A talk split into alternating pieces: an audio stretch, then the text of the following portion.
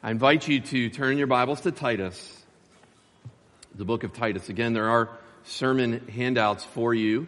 Uh, and the handout is less, uh, it, it, doesn't have a lot of space to take notes, uh, but it is a resource that you can take with you this week and you can kind of read through it and help set your perspective uh, on the book of Titus. It's a great privilege to begin a new series with you on Paul's letter to Titus. We're going to take 10 sermons or so uh, to work through this book in detail because of its great relevance to churches who desire to grow in godliness and in good works. The resource I prepared for you in the bulletin gives a pretty in-depth uh, discussion of the historical situation that stands behind the book, including how it relates to other letters like 1 Timothy and 2 Timothy. And then on the, the back side of that handout, there is an outline about how the book unfolds. I'm not going to go through that handout word for word, but I want to encourage you to read through that as you study uh, Titus this week. Before we start in Titus uh, chapter 1 and verse 1, uh, next week, I want to consider with you the background of this book, the background of Paul and Titus. I want to consider with you briefly the nature of an island in the Mediterranean called Crete, uh, as that's very important for this book. And then I want to consider, as we close, the driving purpose of the letter of Paul the Apostle to Titus. This morning is a little bit different type of sermon. Uh, so if you're a guest, uh, normally we go verse by verse through the scriptures, and when we get into the epistles in the New Testament, sometimes we'll do small passages as we go verse by verse through them. But today, instead of doing that, we're going to do an overview of the book. Uh, I've been reading through Titus for a month now, since I haven't preached uh, in a month, and uh, I've got one of those journal Bibles, and if you saw mine, you would just be overwhelmed with all the colors and circles and lines. And it, it doesn't mean much to most people, uh, but it's been good. And so I've just been reading and reading and reading through the book of Titus. And so I want to give you an overview to help you so that we can gain the, the most amount that we can. This is be a little bit similar to all of us going on a, uh, a you know, a, a journey like a journeys of Paul or a trip to the Holy Land, and having a travel guide sit us down on the first day and say, What I'm going to do today is just give you an overview of where we're going in the next two weeks every day. Okay, so you get the overview, kind of set and orient yourself, and then you get to experience each day, each location along the way separately. That's what we're going to do in Titus today. Uh, considering the original historical situation of a book uh, can uh, open up windows into its meaning and can pave the way for appropriate applications of the scripture to be made. Again, I've got three points in an outline today. The first one is the background of Paul and Titus. Now, it's easy to see as you open up this book in Titus 1 and verse 1 that this letter is a book from Paul the Apostle, verse 1, Paul, servant of God, an apostle of Jesus Christ. And we can see that it's written to Titus, verse 4, to Titus, my true child in a common faith. Okay, so this book is about Paul, and he's writing to Titus. And we'll consider more about Paul and Titus as we go throughout. What I want you to recognize here initially that I think is very important to understand the book is to know where Titus is when Paul writes uh, this book. A few years earlier, before Paul wrote the book of Titus, Paul was escorted from Jerusalem to Rome uh, for a trial and imprisonment. This is identified as the first Roman imprisonment of the Apostle Paul. Perhaps you're aware of this. And do you know what book of the Bible describes that journey that Paul took from Jerusalem when he's incarcerated, journey through the sea to the city of Rome for his first Roman imprisonment. What book is that found in? The book of Acts. If you go to the end of the book of Acts, especially, you will read about that journey. The final chapters of Acts narrate the journey when Paul suffers shipwreck. You remember this? He almost dies. Bitten by a snake. Poison snake should have died. It didn't have any effect on him. This journey is amazingly described at the very end of the book of Acts. Well, Paul's journey by water through the Mediterranean Sea stops uh, in stops in at least three coastal cities on the island of Crete near the middle of their voyage. You could read about that in Acts chapter 27 verses 1 through 12. So Paul is incarcerated. He's going to Rome for his first Roman imprisonment. And as they're going, they go under the island of Crete for safety. They're trying to avoid some storms and they stop at at least three coastal island or coastal cities on Crete. Perhaps it's this brief time in Crete that caused Paul to develop a burden for the island. So soon after, Paul is released from that two year Roman imprisonment that's described in Acts chapter uh, 28. He returns, he goes back to Crete with Titus to make disciples through the gospel of Jesus Christ. Paul and Titus uh, remain on Crete to make disciples until Paul has to go to Macedonia. And when he leaves, Titus remains there to strengthen new churches on the island. And then later, Paul writes this letter back to Titus as a guide and an encouragement as he ministers in those cities. If you got that? Paul has some exposure to Crete on that journey. After his imprisonment, he comes back with Titus. They make disciples. Paul has to leave. He leaves Titus there to set up elders in every town, the text says. And then Paul writes Titus back to him to give him encouragement and counsel in how he goes about doing that. So that's a little bit of the background of Paul and Titus. Titus is where? Good, you're doing well so far. On the island of Crete ministering and setting up new churches for the glory of God. That leads us to a second thing that I think will help us as we understand this book, and that is the nature of the island of Crete. The island of Crete is a beautiful island 100 miles south of Greece. It's one of the three big islands in the Mediterranean. There's one off the coast of Italy, remember the boot? The boot there, and off the boot, there's Sicily, big island. Then, moreover, by Israel, there is, or by Israel, there is uh, the island of Cyprus, a large island, but you can see Crete located on this map. It's south of Greece. It's south of what is now today called Turkey, but in the, the scriptures is Asia or Asia Minor, which is where a lot of the cities that Paul ministered into uh, to were. So Crete is a hundred miles south of Greece. It is 160 miles long and anywhere from 7 to 37 miles wide. Well, that might not mean most much for most of us unless you've been there. Anyone been to Crete? I thought, okay, we got some. Yes, excellent. I should have you up here describing. Yeah, no, then they're shaking their head. No, okay. Uh, I thought for some of us, perhaps some of us may have lived on uh, Guam. If you're in the military, uh, Crete is approximately five times bigger than the size of the island of Guam. It's three to four times bigger than the island of Oahu in Hawaii. Well, what we know about the island uh, to this day is it's quite rugged. It's quite rugged. It contains four large mountain ranges, which include the White Mountains, which are covered in snow for most of the year. There was a classical Greek writer by the name of Homer who described Crete in this way. He, and it's a it's a very well known description of Crete. He called it Crete of the hundred cities.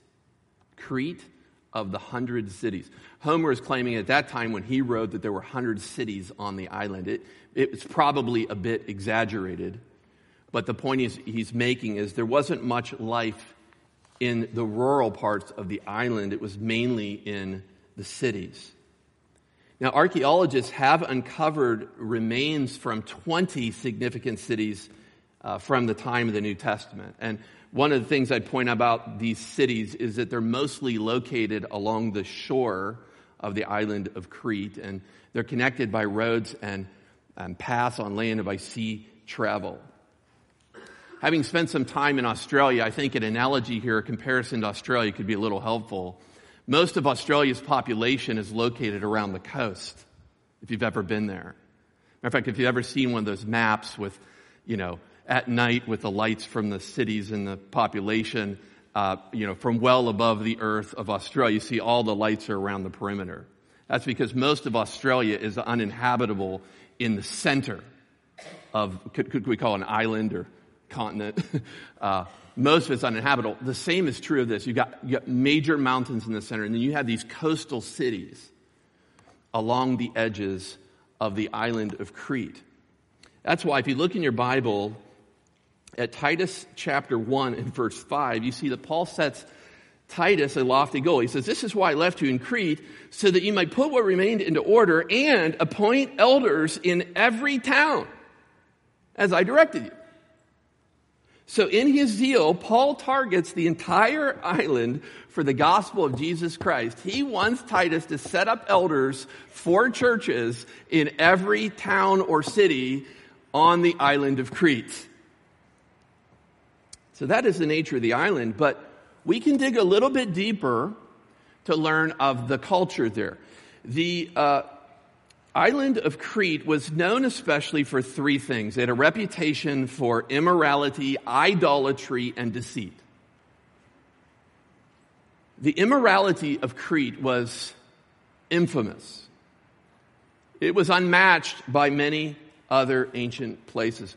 According to the book of Titus itself, he says uh, later on in chapter 1 that the islanders there had a reputation for being lazy gluttons, evil beasts, and liars. That's what this island was known for, for having lazy gluttons. And Paul says, I agree with that, by the way. We also know from their culture uh, that the culture was known for being promiscuous. It was a promiscuous society. It's known for its seduction and prostitution and womanizing. The sexual immorality in the city was unmatched by many ancient places. Added to that is the idolatry. Uncovered in the remains of these ancient towns were also many temples or marks of pagan idolatry. For instance, remains of tributes to a god by the name of Asclepius, the god of healing, have been unearthed or discovered in 18 out of those 20 cities. So there are remnants of idols and idol worship toward Asclepius in 18 of those cities, including one known, well-known inscription that calls Asclepius the savior of Crete. Very well-known inscription. He's the savior of, of Crete. Even more prominent on the island was the patron god Zeus. Zeus is the chief of gods, and he's also identified as Crete's savior in a well known inscription found in one of the cities on the southern part of the island. Perhaps this is why Paul so frequently in Titus will identify Jesus and God the Father as, guess what? Savior. In fact, I want to show you these because it's a very interesting thing about the book of Titus. Look in your Bible at Titus 1, verse 3 and 4. Okay, so we're kind of picking up. Paul's describing his own apostleship. He says, And at the proper time, manifested in his word through the preaching with which I've been entrusted by the command of God, our Savior. So first he describes God the Father as Savior. Then verse 4, to Titus, my true child in common faith, grace and peace from God the Father and Christ Jesus, our Savior. Here Paul shifts the, the uh, subject of his conversation of the title Savior from God the Father to Jesus Christ in verses 3 and 4. But this is not unique to this chapter. If you look in chapter 2 and verses uh, 10 and 13, you'll see the same. When he's discussing how bond servants or bond slaves should live in verse 10, he says, Not pilfering, but showing all good faith, so that in everything they may adorn the doctrine of God, our Savior. And then you read a little bit later down in verse 13, waiting for the blessed hope, the appearing of the glory of the great God, of our great God and Savior, Jesus Christ. So again, Paul is identifying the true Saviors. of this world. The true saviors not only of Crete, but of the world. And he says it's God the Father and Jesus Christ. But then in chapter 3, he does it one more time. Look at verse 4 chapter 3, verse 4. But when the goodness and loving kindness of God, our Savior, that's the Father, appeared, He saved us, not because of works done by us in righteousness, but according to His own mercy, by the washing of regeneration and the renewal of the Holy Spirit, whom He poured out on us richly through Jesus Christ, our Savior.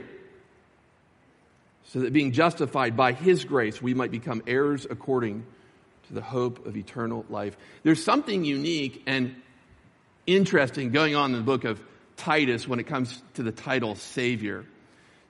Half of the occurrences of that word, Savior, in the entire New Testament are found in this one book. Six out of 12 occurrences on these two pages in most Bibles.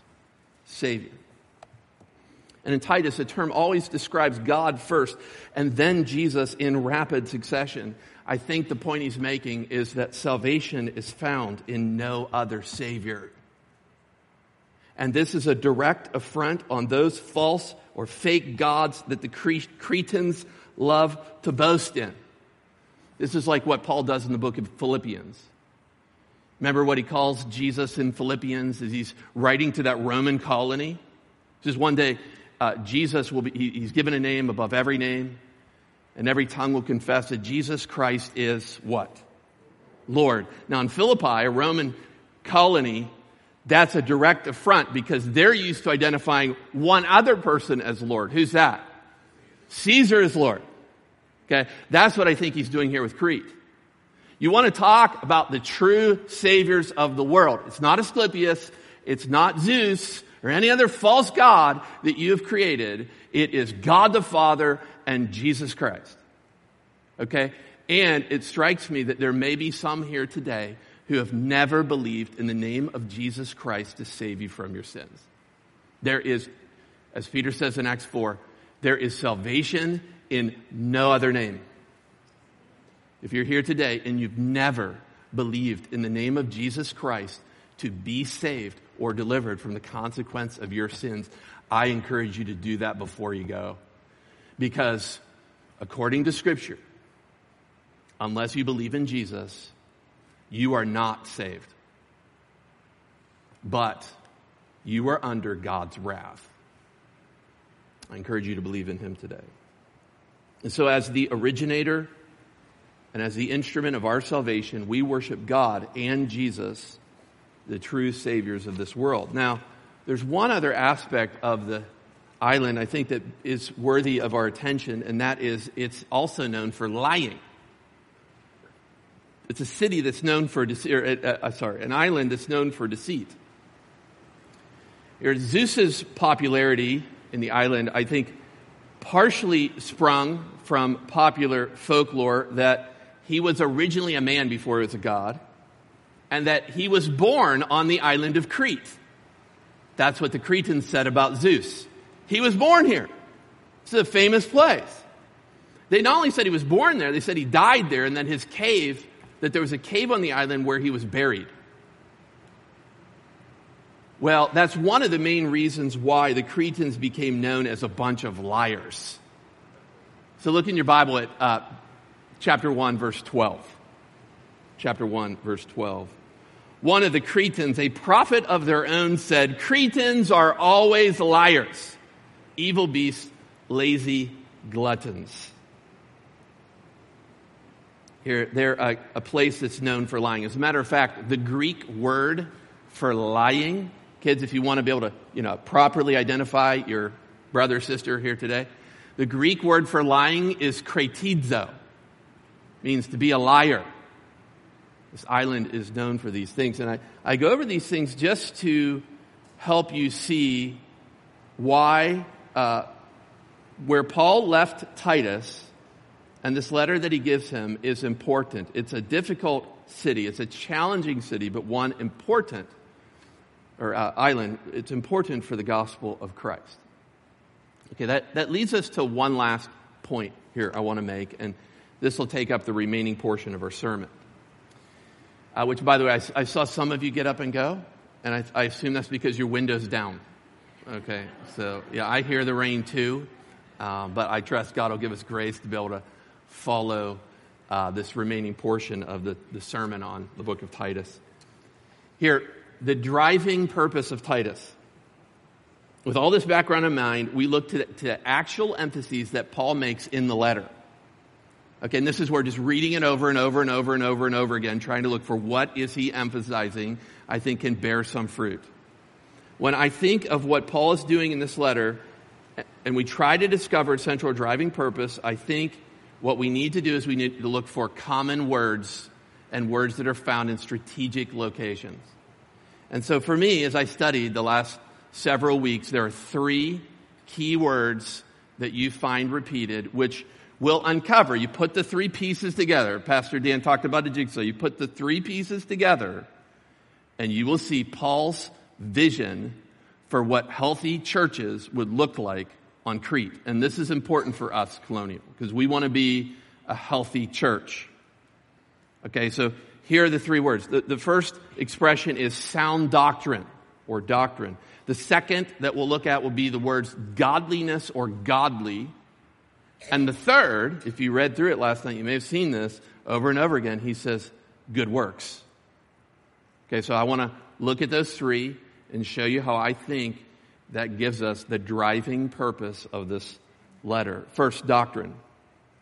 The word doctrine is used four times in Titus. I want you to see it. Look in Titus 1, verse 9. Titus 1, verse 9. When he talks about setting up overseers or elders, he says, verse 9, that he, an overseer, must be firm to hold firm to the trustworthy word is taught so that he may be able to give instruction in sound doctrine and also to rebuke those who contradict it.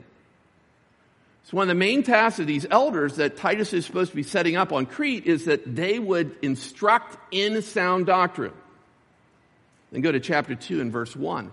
This theme is never far from Paul's mind in the book, verse 1. But as for you, teach what accords with sound doctrine. So you're starting to see a theme that Paul's, he's repeating, okay? Set up elders to instruct in sound doctrine. You, Titus, yourself, you instruct in sound doctrine. Now, in most English Bibles, you might not see it again in verse 7 of chapter 2, but it's there again. He says, Show yourself in all respects to be a model of good works, as Titus, and in your teaching, that could be translated doctrine. Show integrity. It's the same word for sound doctrine earlier. And your, in your doctrine be these ways. To Titus. And then a little bit later, in verse 10, we've already seen this about bondservants or bondslaves. It says, not pilfering, but showing all good faith so that in everything they may adorn the doctrine of God, our Savior. I think one of the, the main themes of Titus is the idea of sound doctrine. And there are other expressions that don't use the word, but also talk about sound, sound doctrine, like Titus 1 and verse 1, when Paul says that one of the goals of his apostleship is that people would come to a knowledge of the truth. The truth, sound doctrine, it's the same thing.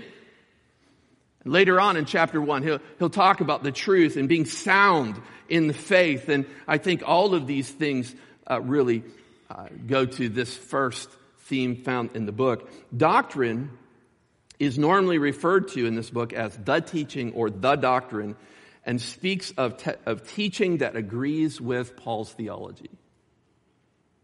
As Paul calls Titus here to emphasize doctrine that is sound and that conforms to the gospel that Paul preached alongside of him in many cities. So, one of the first emphases of the book is doctrine or sound doctrine.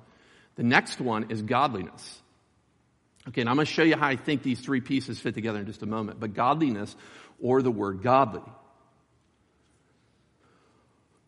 Godliness is the proper internal character of a believer that comes from genuine faith produced by the Holy Spirit. Godliness is the proper internal character of a believer that comes from genuine faith through the ministry of the Holy Spirit. The Puritans, when they would translate this word for godly, would translate it piety. Piety, that internal character that God produces in the life of believers whereby he transforms them. I think another way of saying this is Christ likeness. It's the Christ likeness that God produces internally in us through the Holy Spirit. And the concept of godliness is found all throughout the pastoral epistles. First and Second Timothy have a lot about godliness. If you're reading through it, you'll just see it over and over again. One of the goals of Paul's apostleship. But in Titus, it's found in two strategic spots. It's found in chapter 1 and verse 1. Look at Titus 1 1. Paul, a servant of God, an apostle of Jesus Christ, for the sake of the faith of God's elect and their knowledge of the truth which accords with godliness. It's one of Paul's goals in the book. Genuine knowledge of the truth produces this godliness in us.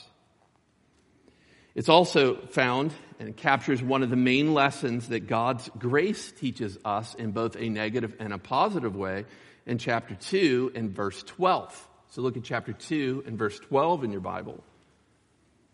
Training us to renounce ungodliness and worldly passions. It's how not to live, things to avoid ungodliness and to live positively three ways self controlled, upright, and godly lives in this present age. That's what God's grace teaches us to do to reject ungodliness and to live in a godly way in this present age. And so there's an emphasis in this book on godliness, and then finally there's this emphasis on good works. Emphasis on good works, and this is one of the predominant ones, if not the predominant one. It's mentioned six times here. Okay, I just want to show you this in your Bible again. Look at chapter 1, verse 16. Chapter 1, verse 16. About false teachers who are corrupting the island of Crete with their bad theology and bad practice. Look what Paul says. He says, they profess to know God, but they deny him by their works. They are detestable, disobedient, and they are unfit for any good work. That's the first time we see it. Here's a group of people who have a bad theology and they can't produce any good works. But we keep reading. We look down in verse 7, and we've read this already, chapter 2, verse 7, about Titus himself. Show yourselves in all respects to be a model of good works. If you keep reading in chapter 2 at the end of verse 14, we find out that there is a group of people that Jesus died to redeem and to purify, and that there's a certain characteristic of the special people. You ready for their identifying characteristic? They are zealous for good works. Zealous for good works, 2 and verse 14. And then in chapter 3 and verse 1, he says, Remind them to be submissive to rulers and authorities, to be obedient, to be ready for every good work. You think Titus is emphasizing something? You think God, through the Spirit, is emphasizing something to us? It's the idea of the need for good works. You keep reading a little bit later in the book in uh, verse 8. He says, The saying is trustworthy, and I want you to insist on these things so that those who have believed in God may be careful to devote themselves to. And I won't even finish because you know what the good works. Okay, I did finish. Sorry. Verse 14, chapter 3. And let our people learn. Let our people, who's that? Churches of Crete. Let our people learn to devote themselves to good work, good work, so as to help cases of urgent need and not to be unfruitful. And so, as we consider this one, good works involve exemplary Christian behavior. In the book, Paul calls Titus himself bondservants and all people, all believers in the churches to demonstrate good works as ideal external Christian behavior. And he ends this book with a double call to Christians in verse 8 and verse 14 to be devoted to good works. Now, sometimes we, as Protestants, are uncomfortable with the topic of good works. Okay, and that's predominantly because there are, there's another form of Christianity that would say you can be saved by doing good works. Okay, but we do not believe that's true. The Bible clearly condemns that. Okay, I think of places like Romans where Paul says, he says, by works of the law there shall be no flesh, or no flesh will be justified. No person will be justified by obedience to the law or works of the law. Paul clearly proclaims that good works cannot and do not save anyone. Instead, to borrow the words from the Apostle Paul, we must work out our own salvation. Do you know that passage, work out our own salvation, Philippians 2 12 and 13? That is, believers in Jesus Christ must produce good works after their conversion to demonstrate the genuineness of their Christianity. Okay, so there is a place for good works in Scripture and in the life of a believer. Think of what Paul wrote years earlier than this when he wrote to the Ephesians in Ephesians 2 and verse 10. He says, For we are his workmanship in Christ Jesus for good works, which God has before ordained that we should walk in them. God calls us all to pursue the good works that he's ordained that we would perform for his glory. So sometimes we get a little twitchy when we read about good works. Or like when we read something in the book of James, when the epistle of James says, uh, faith without works is dead being alone. Or we might get nervous when we're reading through the pastorals and we read good works, good works, good works, good works, good works. But what we need to understand is that good works are a vital part of Paul's vision for any healthy church or any healthy believer. That we would all demonstrate good work. So you have these three emphases, right? Doctrine, godliness, that's the internal change of our character, and good works, the external manifestation of the change that God has worked in our lives. Now, having established those three, I want to make one more distinction, and that is how I see these three relate to each other. It seems to me that Paul's three emphases have to do with sound doctrine and with genuine Christianity. Okay, so the, the last two, godliness and good works, are about Christian character and behavior. But that there's this lumping of two ideas. Paul, when writing to Titus about these new churches, is concerned that they would cultivate a grasp of sound theology and manifest genuine Christianity on the island of Crete. And so, having done that, what I'd like to do now is just show you how he does that in your Bible. So, we're going to end by just reading a few passages here. Okay, and I want to show you how both of these themes, sound doctrine, genuine Christian behavior, and character, are on his mind. Uh, first, we see it in Titus 1, verse 1.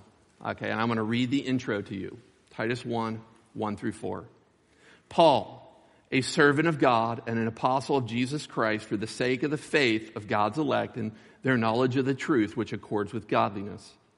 In hope of eternal life, which God, who never lies, promised before the ages began, and at the proper time manifested in his word through the preaching with which I've been entrusted by the command of God our Savior, to Titus, my true child in a common faith, grace and peace from God the Father and Christ Jesus, our Savior. Here in the introduction, Paul takes time to introduce himself. As a matter of fact, he gives three verses to himself and only like one phrase to Titus. He talks about him being a servant of God, an apostle. And in that description, Paul says that there are two purposes for why he serves as an apostle why he sacrifices for this. They're both found in verse 1. He does this for the sake of the faith of God's elect. And he does this for their knowledge of the truth that accords with godliness. Now, next week, we're going to try to figure out all the election stuff, okay, in Titus 1 1 through 4. We're going to talk about that at the beginning of this passage. Today, however, I want you to see that Paul serves and sacrifices as an apostle so that God's people might demonstrate faith and that they might grow in the knowledge of truth. Growing in the knowledge of truth sounds like sound doctrine, doesn't it? Sound doctrine. He serves so that people would come to know the truth. But if you keep reading in verse 1, he describes that such knowledge is that which accords with godliness.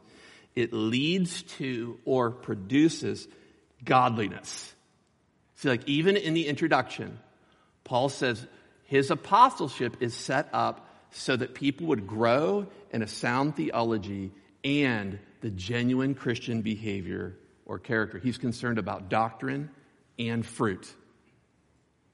Now, the rest of chapter 1, the second passage we consider, the rest of chapter 1 uh, has two sections. And although there are two sections to it, I think this vision for sound doctrine and genuine Christianity is near his mind and heart here at all times as well. There are two sections of the rest of chapter 1. My Bible, I put a little bracket around verses 5 through 9. And that's about installing uh, or setting up elders or overseers in the churches. And then the second bracket is verses 10 through 16, and that's about the many false teachers who are corrupting. So you got these two subjects or topics that he deals with here, but he starts in, by the end of verse 9, if you look at verse 9, he said, These overseers must hold firm to the trustworthy word as taught so that he may be able to instruct in sound doctrine. We see sound doctrine is on his mind. That's why you need these elders. They can instruct in sound doctrine. But Paul warns them in verses 10 and beyond that there are many people who would contradict sound doctrine and reject it on the island of Crete. In verse 13, he says that these people are not sound in the faith. Verse 13, this testimony is true, therefore rebuke them sharply that they may be sound in the faith. They're not sound in the faith. These false teachers in Crete, they're, they're not sound. Later on in verse 14, at the very end of the verse, he says that these are people uh, who turn away from the truth. Okay, so he's concerned about doctrine, yet these people not only turn away from truth, they also deny God by their works. Look at the end of verse 16. But they deny him by their works, they're detestable, disobedient, and unfit for any good work. So again, in this first chapter, when he's got a section about elders and then a section about false teachers, he is using the false teachers as an example of the sort of people who don't care about sound doctrine and they don't have any fruit either. And the elders are set up to challenge the church. You have a twin focus here on doctrine and Christian behavior again. But the twin focus on doctrine and behavior does not stop in chapter one. It goes a little further. Matter of fact, I think he goes through the whole book, but we'll just look at one more. Chapter 2, verse 1. But as for you, Timothy or Titus, teach what accords with sound doctrine. Paul wants this church to be set up with an understanding, a grasp of sound doctrine. And then in verses 2 through 10, what he does is he gives them what that sound doctrine could include for older men and older women and younger women and younger men and bondservants. This is what the sound doctrine could include. But again, his concern is not just for doctrine. In verses 11 through 14, he turns and shows us very practically how believers should live in light of this and the grace that God has demonstrated to them. They should, verse 12, chapter 2, they should renounce ungodliness and worldly passions, live self controlled, upright, and godly lives in this present age. And also demonstrate his his uh, desire to emphasize genuine Christian behavior at the end of verse 14. He says they should be zealous for good works. And so I ask you, could Paul be any clearer? His vision for Titus and for the churches of Crete is that they would cultivate a grasp of sound doctrine and demonstrate its accompanying fruit, practical Christian living that comes in the form of godliness and good works. Sometimes I hear believers say things like this I'm not really into theology. Or, stated positively, I like preaching that really gets to the practical Christian life. Paul's words to Titus is that both theology and behavior are important and interwoven with one another. You cannot have good theology without life change. And you cannot have genuine, lasting life change without a sound theology. Yesterday, our church had the privilege of hearing memories concerning the life of one of our members who just passed away. His name is Don Clanton. When you heard his salvation, which our church, our church heard his salvation testimony six years ago when he joined on the floor right here. Someone found it for me and I listened to it again. When you hear his salvation testimony, it's very obvious that this man not only, but he did, had a desire for sound doctrine. He did. He applied himself. He was saved in his middle life, in his 40s. And he gave himself to Bible studies. He wanted to grasp and know the Word. But he also gave himself daily to God and desired to live the sort of Christian life, genuine Christian life, to produce the good works that God intended for, for him. As a pastor, might I share with you that one of my greatest concerns and observations about those who struggles in trials and difficulties is that many times it's because they have a wrong theology in some way or another. Wrong theology, wrong thinking about God and the Christian life will produce results. But those results are not godliness and good works. And so, as we close, I ask you just a few questions. First, what are you doing to grow in your cultivation of sound theology that conforms with the Scripture? This is part of Paul's vision for a healthy church and a healthy believer. What are you doing to cultivate a grasp of sound theology? And I think by God's goodness to us, we find ourselves in a place where there's a lot you could be doing. There are a lot of resources available to you to cultivate a grasp of sound theology.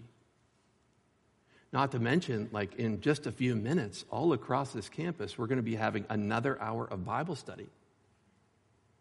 And those adult Bible studies are taught by people who know the Word and love the Word and are looking to demonstrate, to, to help you understand it. What are you doing to cultivate a grasp of sound theology? In the fall and in the spring, we'll start up our equip classes again. Equip classes are on Wednesday night. Wednesday night. And those are available to you whether you come on campus or you, can take them online. One of the traps, the, the tracks in the equip class is this. In the next two years, we're going to overview every book of the Bible said if you take seven or eight of these classes, you will work through every book of the Bible. There's a track in that equip session taught by our seminary professors over the 10 cardinal areas of theology. So if you took all of these classes, you took seven or eight of these classes, you will have a class taught by a seminary professor in each one of the theologies. You could take free online classes. You can be involved in different ways. What are you doing to cultivate your grasp of sound theology? That's part of Paul's vision for a healthy church. But then, secondly, I would also ask you this question Are you zealous for good works and godliness? Are you concerned about your internal godliness that God is producing in you? And are you concerned to demonstrate the fruit to which God has called you? He redeemed you and purified you so that you could be zealous for this. Are you zealous to work out what God has done in your life by making a disciple? Are you making, are there people you're helping? Are there people you're reaching? Is there a person you're trying to disciple? Or in either one of these areas, have you grown complacent? So, you know, when I first came to know the Lord, man, I was soaking up like every Bible class I could get in. I was just taking it in. I was saying no to extra time at work so that I could come and study. And I just wanted to know more and more and more. But now, not so much. Or you say, when I was first a believer, I was really zealous about demonstrating good works, ministering to people, helping, you know, take care of their needs and giving them the gospel. But now, not so much. Paul's vision for healthy churches is that we would devote ourselves to these things sound doctrine and genuine Christianity. As you read through Titus, I hope God will use those themes to encourage you as well. Let's pray together. Father, I thank you for the book of Titus. And uh, Lord, in this overview, I've just tried to capture some of what we will see in further detail. Lord, I believe in the ministry of your Spirit that you will use your word to change us. I know that change sometimes doesn't happen in one moment at a sermon. And so, Father, I pray either way, whether in response to this sermon or over the course of the next 10 sermons in Titus, or as we're reading through it, as we're studying it on our own, that you would produce these good things in us, that you would give us a grasp of sound theology that we would desire to cultivate it. And that you would produce genuine godliness that produces good works in us. Lord, may this truth be true of our church. May we be good readers of your letter to Titus and the churches of Crete and say that can be applied so directly to us today. We pray that we would do this for your glory. In Jesus' name, amen.